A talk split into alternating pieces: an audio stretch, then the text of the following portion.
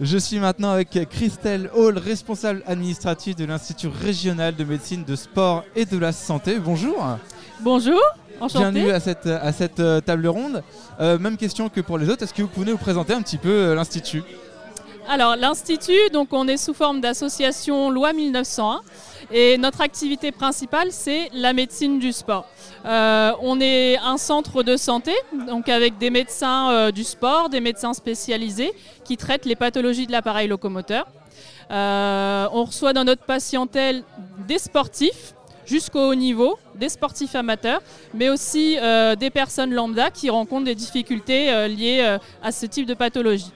Et à côté de ce centre de santé, s'est développé depuis ces dernières années des actions sport-santé où là, on va chercher à remettre à l'activité physique des personnes qui ont des limitations euh, ça peut être dû à des, maladies, maladies chroniques, cancer ou autres. Et ça peut être dû aussi à une sédentarité qui s'est installée et qu'on souhaite euh, combattre euh, dans notre association. Les gens qui souhaitent participer à ce que vous mettez en place, est-ce qu'il y a forcément une prescription médicale ou est-ce que vous êtes un peu plus ouvert à des gens qui se sentiraient mal et qui voudraient accéder à ce type de sport? Alors, euh, on n'est pas fermé sur des prescriptions médicales dans le sens où euh, on essaie de se développer euh, davantage sur d'autres choses que le pathologique. la sédentarité, c'est un problème qui, qui est accru depuis ces dernières années, qui engendre des problèmes. Et on souhaite intervenir aussi en prévention, ce qu'on appelle prévention primaire, c'est-à-dire agir, remettre les gens à l'activité physique pour faire de la prévention sur les maladies.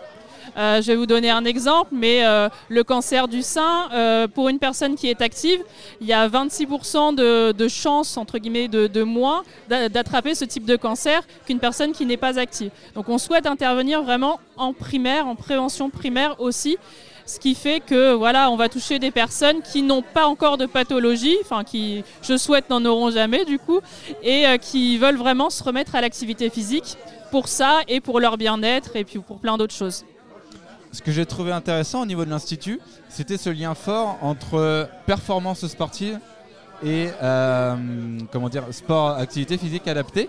Euh, est-ce qu'il y a des liens entre les deux euh, qui se font ou... alors, nous, en fait, dans l'Institut, ce qui est important pour nous, c'est et la médecine et le sport. Et ces deux facteurs, en fait, on va les retrouver que ce soit pour des sportifs de haut niveau au final, que pour des personnes lambda qui, euh, voilà, qui ont des pathologies. Euh, le lien est fort. Euh, en fait, nous, au, au, quotidien, nos médecins reçoivent toute cette patientèle. Donc effectivement, ça crée une diversité dans leur manière de travailler, dans leur manière d'appréhender les pathologies, et c'est ce qui fait aussi notre force et ce qui nous aide à développer autant de, programmes et d'aller aussi dans l'innovation. Dans le sportif, vous me parliez de performance. On est adapté pour recevoir des personnes en situation de handicap qu'on reçoit. Donc on a un plateau euh, technique avec un, on peut faire des épreuves de test d'effort pour les personnes qui sont en fauteuil ou qui ont un autre euh, handicap. Donc en fait le lien a toujours été euh, continu et on a toujours travaillé sur, ce, sur cet aspect à l'institut. Merci pour cette présentation de, de l'Institut. Est-ce qu'il y a un site internet, des réseaux sociaux sur lesquels on peut retrouver et voir ce que vous faites? Oui, alors on a un site internet donc qui est euh, institut-médecine-sport.fr. On le mettra en lien du podcast. Voilà. Et euh, on est présent sur euh, bah, les réseaux sociaux traditionnels, sur Instagram, Facebook, LinkedIn. Vous pourrez nous retrouver facilement. Et on essaie de publier un maximum sur ce qu'on fait, sur nos programmes et expliquer aussi notre activité. Et autre petite chose, vous éditez un magazine, c'est ça? Ouais. on fait un magazine, donc trimestriel où euh, on traite des, pathologies et on essaie de les comment dire euh, on essaie de les développer sous différents angles. Par exemple, là, le prochain magazine sera sur les femmes et l'activité physique. Euh, on aura un topo d'un médecin qui nous expliquera comment continuer l'activité physique pendant la grossesse. On aura également un topo d'un kiné qui expliquera la, rééducation post-grossesse. voilà.